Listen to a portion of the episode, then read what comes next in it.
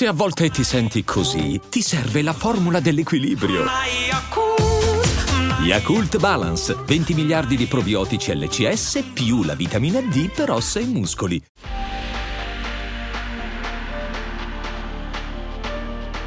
Questo è Storie di Videogame, il podcast per tutti quelli che come me non si accontentano di giocare ma vogliono saperne di più. Vogliono scoprire com'è nato un videogame, chi l'ha creato, gli aneddoti, le curiosità.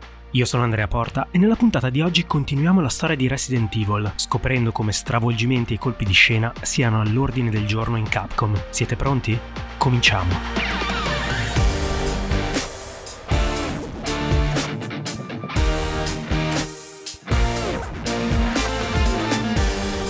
Avevamo lasciato Capcom alle celebrazioni per l'incredibile successo conosciuto da Resident Evil 2, profondamente trasformato dai contributi di Noboru Sugimura e ora finalmente pronto a diventare un vero e proprio franchise globale. Hideki Kamiya, che in pochissimo tempo è passato da pecora nera a star dell'azienda, viene scelto senza esitazioni per tenere stretto il timone del futuro della saga e dopo una breve pausa si rimette al lavoro.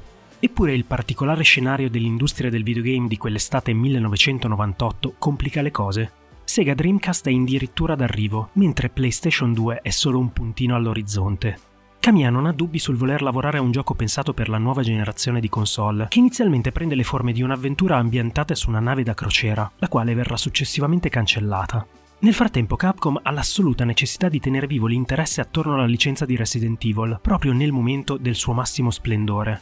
I perché di questa fretta sono molto semplici da spiegare. Resident Evil ha già fatto scuola e le aziende concorrenti non stanno certo ferme a guardare. Square arriva sul mercato con Parasite Eve, mentre in Konami un certo team di reietti sta passando notti insonni su quello che diventerà Silent Hill. Capcom non può permettersi di rimanere indietro e così Shinji Mikami e Yoshiki Okamoto danno il via a ben quattro progetti satellite attorno al capitolo principale di Kamiya, tra questi c'è un porting di Resident Evil 2 per Sega Saturn e uno spin-off dedicato a PlayStation i cui eventi dovrebbero svolgersi un giorno prima di quelli narrati in Resident Evil 2. Per guidare quest'ultimo progetto, Mikami sceglie Kazuhiro Aoyama, che fino a quel momento si è occupato di system planning sui precedenti Resident Evil, gestendo gli elementi più nascosti dei sistemi di gioco, come il bilanciamento dei danni e la velocità di movimento dei personaggi. La scelta riflette perfettamente le intenzioni dell'azienda, Aoyama conosce molto bene le meccaniche interne di Resident Evil ed è la persona giusta per guidare una produzione destinata semplicemente a proporre nuovi contenuti all'interno di una matrice ormai ben definita, senza innovare né stravolgere. Le mie storie di videogame ti piacciono? Ora puoi sostenermi grazie al profilo che ho aperto su Kofi Puoi trovarlo al link nella descrizione del podcast nel profilo Instagram oppure digitando ko-fi.com slash storie di videogame e effettuare una donazione ricorrente o una tantum. Anche un solo euro al mese può fare per me un'enorme differenza, permettermi di fare ricerche più approfondite e migliorare la parte tecnica.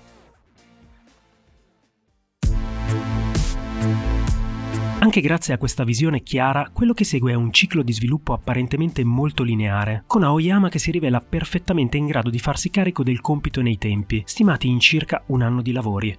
La sua prima mossa è cercare uno sceneggiatore, dato che Noboru Sugimura è già al lavoro sul terzo capitolo ufficiale insieme a Kamiya. La scelta ricade sul giovane Yasuhisa Kawamura, che dopo una breve esperienza in ambito manga si è candidato in Capcom, il suo palpabile entusiasmo rischia di costargli il posto, dato che finisce per parlare un po' troppo delle sue idee, ma alla fine riesce a spuntarla, complice una passione per una specifica arte marziale in comune con Shinji Mikami. Con Kawamura ufficialmente a bordo, Aoyama propone la sua visione, che vede gli eventi del gioco concentrarsi su tre mercenari della Umbrella Corporation in fuga da Raccoon City. Naturalmente molto viene fatto per applicare la massima economia di risorse, riciclando il più possibile tecnologie e asset già esistenti. Le sequenze filmate vengono interamente tagliate, un solo scenario viene sviluppato e vengono persino riutilizzati alcuni ambienti della stazione di polizia. Con questo limitato spazio di manovra, Aoyama si concentra su ciò che conosce meglio, ossia le meccaniche di gioco. Convinto che un po' più di azione non guasti, fa sì che gli zombie siano più aggressivi e i giocatori possano in risposta muoversi con maggiore dinamicità, oltre a poter creare diversi tipi di munizioni per l'arsenale. Anche Kawamura ci mette del suo, creando una funzione nota come Live Selection, che permette in alcuni punti predeterminati di scegliere una tra più opzioni con conseguenze sullo svolgimento. Ma il vero tratto distintivo della produzione arriva sotto forma di un'idea proposta durante un meeting creativo. E se creassimo un avversario ispirato al T-1000 di Terminator 2? Ispirandosi al letale robot killer fatto di metallo liquido, il team di sviluppo crea un avversario la cui presenza si avverte costantemente lungo tutto lo svolgimento e le cui apparizioni sono pensate specificamente per creare un genuino senso di terrore nel giocatore. All'inizio ha una forma simile ad una gigantesca ameba, ma alla fine viene completamente ridisegnato e ribattezzato molto opportunamente Nemesis. Oltre a costituire una novità non da poco per una piccola produzione, Nemesis assolve anche a un'altra importante funzione, date le limitazioni di tempo e risorse, va a sostituire quasi completamente i boss dei precedenti capitoli, snellendo non poco il lavoro del team. Al tempo stesso, la sua costante presenza lungo lo svolgimento viene caratterizzata al meglio, facendo sì che ad apparizioni programmate se ne accompagnino altre randomiche, rendendo ogni nuova sessione di gioco in parte diversa dalle precedenti, un espediente volto anche a diluire la limitata durata del gioco. La prima avvisaglia che qualcosa stia cambiando durante la lavorazione arriva quando a Kawamura viene chiesto di modificare la storia affinché la protagonista diventi Jill Valentine, la coprotagonista del primo Resident Evil, una soluzione pensata per integrare maggiormente lo spin-off all'interno della saga. Poi succede qualcosa di imprevedibile. Soli tre mesi dall'uscita, quando ormai il piccolo team lavora sulle rifiniture, Aoyama e Mikami vengono inaspettatamente chiamati in un meeting urgente da Okamoto. Entrati nella sala, non sanno sinceramente cosa aspettarsi. Mi sembra di capire che i progressi su Resident Evil 1.9 siano notevoli. Che ne pensate di farne un capitolo canonico della saga? La domanda, pronunciata da uno dei principali producer di Capcom, suona quasi retorica e li colpisce in faccia come uno schiaffo. Le implicazioni sono tutt'altro che lievi e la cosa potrebbe richiedere profonde rilavorazioni sulla produzione. Quella che scaturisce è una discussione che andrà avanti per quasi tre giorni, con Aoyama e Mikami che non si stancano di sottolineare come l'intera concezione del gioco, sin dal principio, sia stata quella di uno spin-off dedicato solo ai fan più accaniti della serie e che il grande pubblico potrebbe non gradire le dimensioni ridotte e la trama più contenuta. Alla fine, naturalmente, la parola finale spetta a Okamoto, che aggiunge il numero 3 al titolo e lascia al piccolo team solo due mesi di disperato rush per aggiungere quanti più contenuti possibile all'ormai ex spin-off. Una piccola sottrazione al budget del terzo capitolo in lavorazione parallela sotto Kamiya permette di aggiungere delle sequenze filmate e i level designer si prodigano quanto più possibile per diluire alcune sequenze di gioco, Tuttavia, due mesi sono un lasso di tempo davvero troppo contenuto per lavorazioni massicce, e nonostante i notevoli sforzi, Aoyama stima che sia stata aggiunta tutt'al più una mezz'ora di gioco. Con a malapena il tempo di rifinire il tutto per l'uscita, le ultime settimane di lavoro su quello che è ormai ufficialmente diventato Resident Evil 3 sono difficili da descrivere a parole e senza dubbio hanno rappresentato uno dei momenti più difficili legati alla storia dell'intera saga. Basti dire che le mogli di alcuni sviluppatori sono arrivate a denunciare la loro sparizione alla polizia, non riuscendo da diversi giorni a contattarli. Totalmente ignari del travagliato sviluppo, del piccolo team che solo verso la fine ha superato le 30 persone e delle sue origini più che modeste, il 22 settembre 1999 i giocatori di tutto il mondo si fiondano letteralmente su Resident Evil 3 Nemesis e ne fanno un nuovo successo commerciale, con oltre un milione di copie vendute in meno di un mese, seppure senza i record dei predecessori.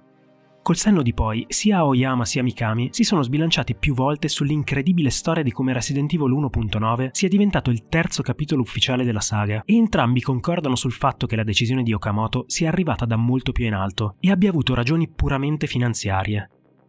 Proprio nel 2000 infatti Capcom si è quotata alla borsa di Tokyo e per generare fiducia negli investitori un capitolo ufficiale della saga era assolutamente necessario. Inoltre, la proposta da parte di Sony di farne un'esclusiva temporale PlayStation ha anch'essa giocato un ruolo non indifferente.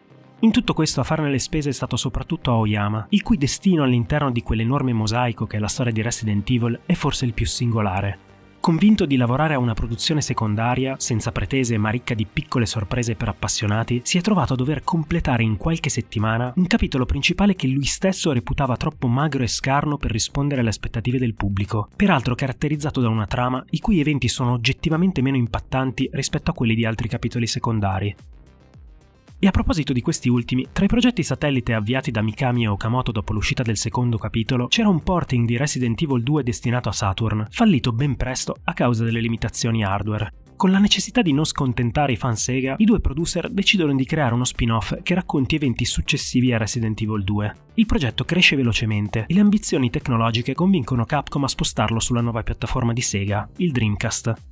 Lo sviluppo di quello che diventerà Code Veronica è caratterizzato dal suo svolgersi in contemporanea con quello di Resident Evil 3, con le risorse di Capcom già al limite per trasformare lo spin-off di Aoyama in un degno capitolo principale. L'unica soluzione è affidare il grosso dei lavori a studi esterni all'azienda e mantenere una forte direzione creativa sotto la direzione di Mikami e Okamoto.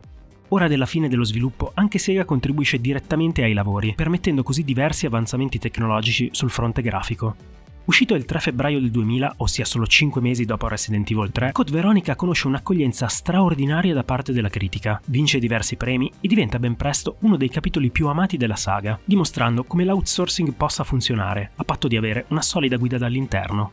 I numeri di vendita non sono stellari, ma questo si deve più che altro alla limitata diffusione della console, dato che riesce a scalzare persino Shenmue dalla classifica. Nel frattempo, Kami è da qualche tempo al lavoro su quello che ormai è diventato il quarto capitolo principale di Resident Evil. Fallito il primissimo progetto ambientato sulla nave da crociera, Hideki sente di avere finalmente la libertà e il riconoscimento interno all'azienda per fare scelte più radicali. Lo stesso Mikami, senza mezzi termini, gli dice: Fai ciò che vuoi, non deve necessariamente essere un gioco horror. Kamiya vuole un gioco d'azione e cinematografico, ma soprattutto vuole dargli un'impronta gotica di stampo europeo. Proprio per questo, una parte del team spende qualche tempo in Spagna e Inghilterra in cerca di ispirazione, mentre Kamiya investe diverse settimane nella creazione di Tony Redgrave, un personaggio principale che incarni il più possibile il suo concetto di eroe d'azione, donandogli abilità sovrumane. Soprattutto, decide che è arrivato il momento di abbandonare le inquadrature fisse. Lo sviluppo di quello che tutti conoscono come Resident Evil 4 procede incredibilmente senza intoppi per diversi mesi, fino a quando Mikami non si rende conto che il progetto si sta allontanando sempre di più dalla saga di riferimento. Hideki, sarebbe un peccato sprecare tutto questo ottimo lavoro, eppure penso che siamo d'accordo sul fatto che il tuo progetto non sia più un Resident Evil. Che ne dici di proseguire e farne un gioco indipendente? E così, quello che tutti conoscevano come Resident Evil 4 diventa Devil May Cry, lasciando la saga horror nuovamente priva di progressi sulla nuova generazione di PlayStation e soprattutto di un direttore dei lavori. Contemporaneamente, Capcom continua a guardare a tutte le possibili piattaforme per continuare a colmare il vuoto generato dai continui ritardi sul quarto capitolo principale, e così facendo finisce per indebolire il brand. In alcuni casi si tratta anche di sfortuna, lo sparatutto a scorrimento Resident Evil Survivor esce poco dopo la tragedia della Columbine e negli Stati Uniti viene volutamente privato del supporto alle light gun in segno di rispetto, finendo d'altra parte per affossare le vendite e generare una pessima ricezione da parte della critica. In seguito verranno fatti altri tentativi con lo sparatutto a scorrimento, ma nessuno conoscerà grandi fortune. L'attenzione si sposta anche sulle piattaforme Nintendo, con Resident Evil 0 per Nintendo 64, lo sviluppo parte già a metà del 1998, ma una volta completata la sceneggiatura procede a rilento. Nonostante l'annuncio ufficiale abbia già avuto luogo, il gioco viene cancellato e lo sviluppo riparte su GameCube a causa delle limitazioni hardware, generando non poco malcontento tra i fan. Nonostante sia frutto di un profondo impegno ancora oggi evidente, Resident Evil 0 arriva troppo tardi e portando con sé caratteristiche ormai obsolete. Il sistema di telecamere e i movimenti dei personaggi risultano datati anche per i fan più accaniti della serie, e questo costituisce un problema non da poco per la saga. Con poco più di un milione di copie vendute, Zero non lascia dubbi a Capcom. Il destino di Resident Evil ricade interamente sul quarto capitolo, che al momento è totalmente arenato. Hiring for your small business? If you're not looking for professionals on LinkedIn, you're looking in the wrong place. That's like looking for your car keys in a fish tank.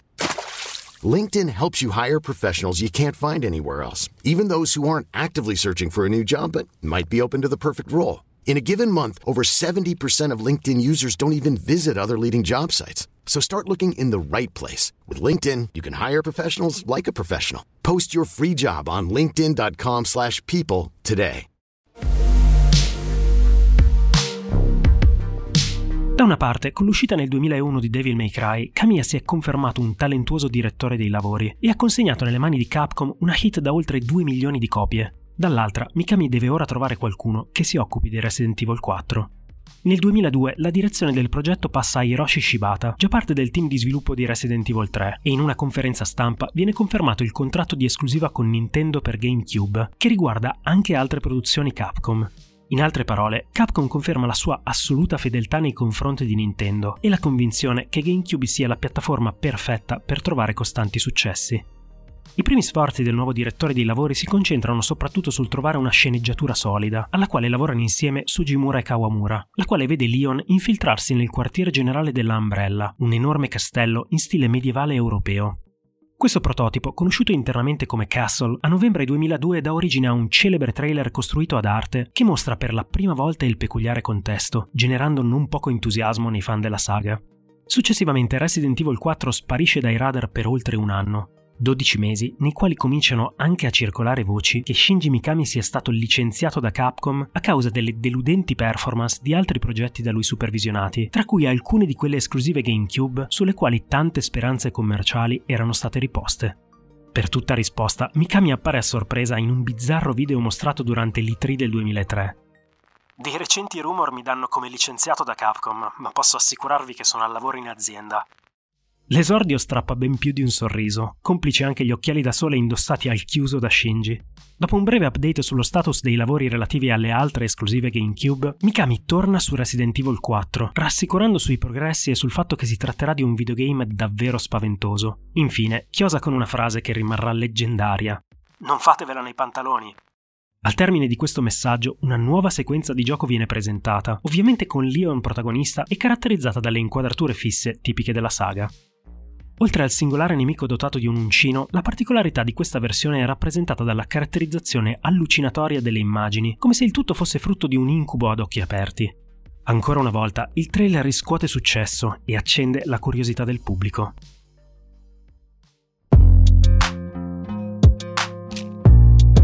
In Capcom, tuttavia, le cose non sono affatto tranquille come il videomessaggio di Mikami sembra suggerire. Dopo la cancellazione del prototipo noto come Castle a causa delle limitazioni tecniche di GameCube, Kawamura aveva proposto una rilettura più esoterica della trama, introducendo proprio il concetto di allucinazione del protagonista. Tuttavia la gestione contemporanea degli ambienti reali e di quelli frutto delle allucinazioni, i quali nella sua visione avrebbero dovuto sovrapporsi, aveva messo nuovamente in ginocchio la console Nintendo, portando alla cancellazione anche di quella nuova versione. Paradossalmente, Resident Evil 4 vive problemi diametralmente opposti a quelli di Resident Evil 2. Mentre quest'ultimo era stato cancellato e riavviato a causa delle mancanze del suo concept, il quarto capitolo ha ambizioni talmente grandi da non trovare supporto nella tecnologia dell'epoca. Mikami sa bene di avere poco tempo a disposizione e comunica al team una decisione che cambia tutto. A partire da domani, Resident Evil 4 riparte da zero. Ringrazio Shibata-san e Kawamura-san per i loro contributi. Prendo personalmente il ruolo di nuovo direttore del progetto e formeremo nei prossimi giorni un nuovo team di sviluppo. Solo sei mesi dopo, Mikami sconvolgerà i fan di tutto il mondo con qualcosa che nessuno avrebbe potuto aspettarsi.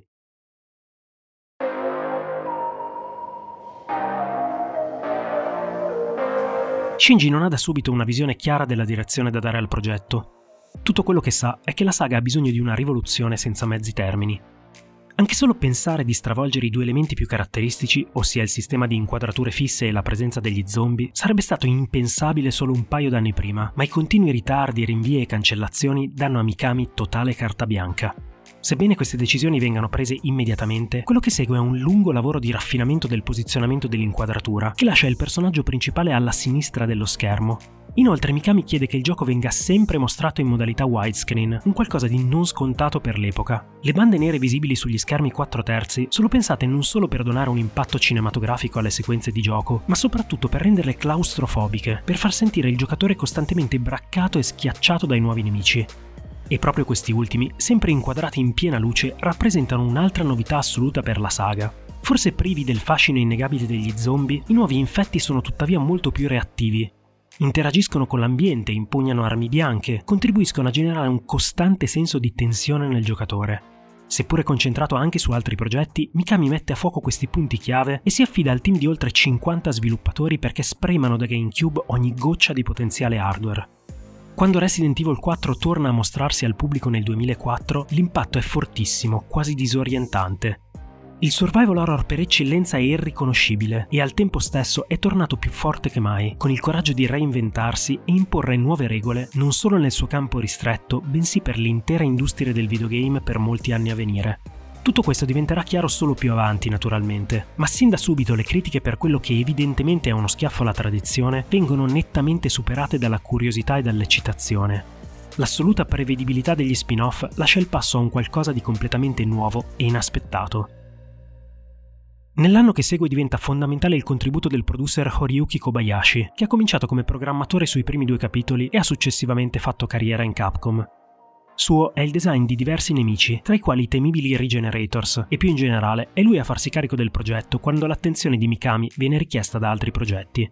E una volta gettate fondamenta creative che finalmente sembrano funzionare per tutti, i lavori su Resident Evil 4 si concentrano soprattutto sul costante gioco di equilibri tra il riscrivere completamente la tradizione di una saga ormai molto matura e mantenere dall'altra parte sufficienti legami con il materiale d'origine per non scontentare i fan. Un esempio è il compromesso raggiunto sui controlli del personaggio, che risultano più reattivi ma al tempo stesso non si adeguano completamente agli stilemi del gioco d'azione. Quando viene fatto un esperimento sull'implementazione di una rapida schivata laterale, Kobayashi non ha dubbi. In Resident Evil questo tipo di movimento rapido non funziona e finirebbe per compromettere il senso d'angoscia. Rimaniamo su movimenti più lenti e misurati.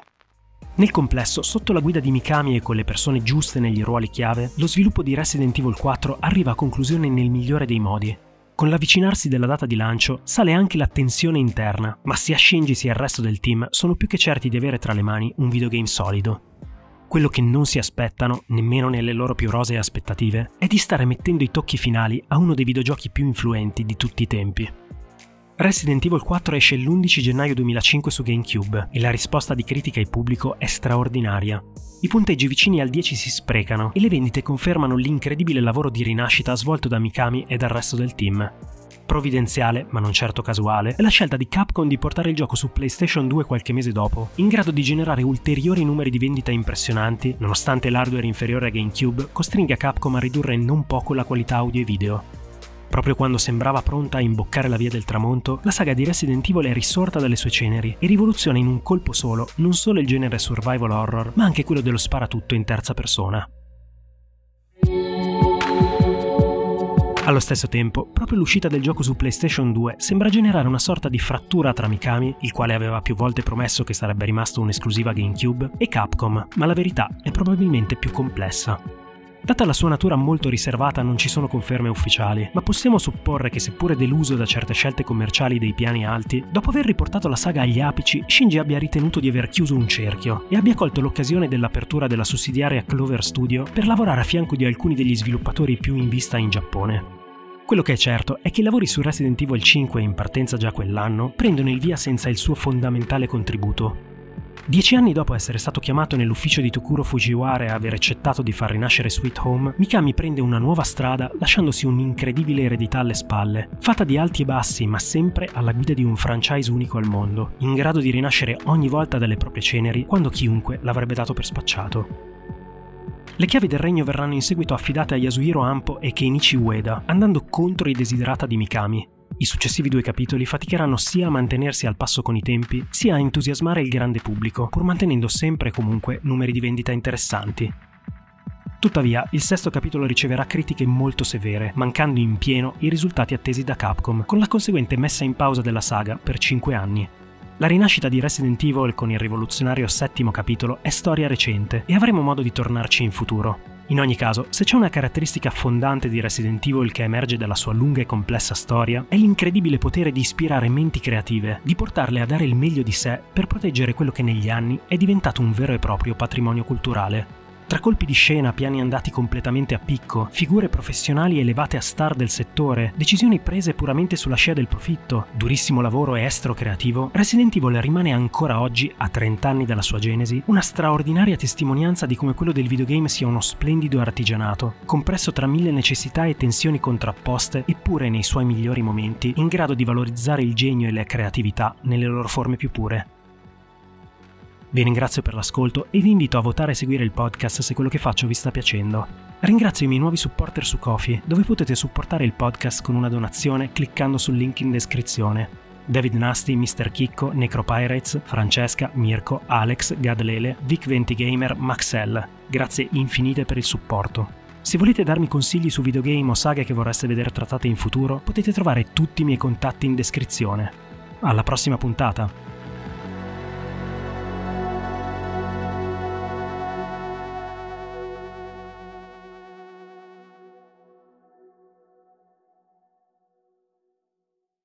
E adesso un bel caffè finito.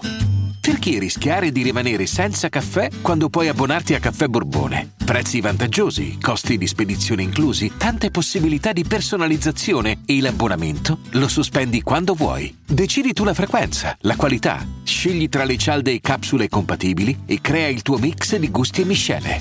Mai più senza caffè con l'abbonamento Caffè Borbone. Tutte le info su caffèborbone.com.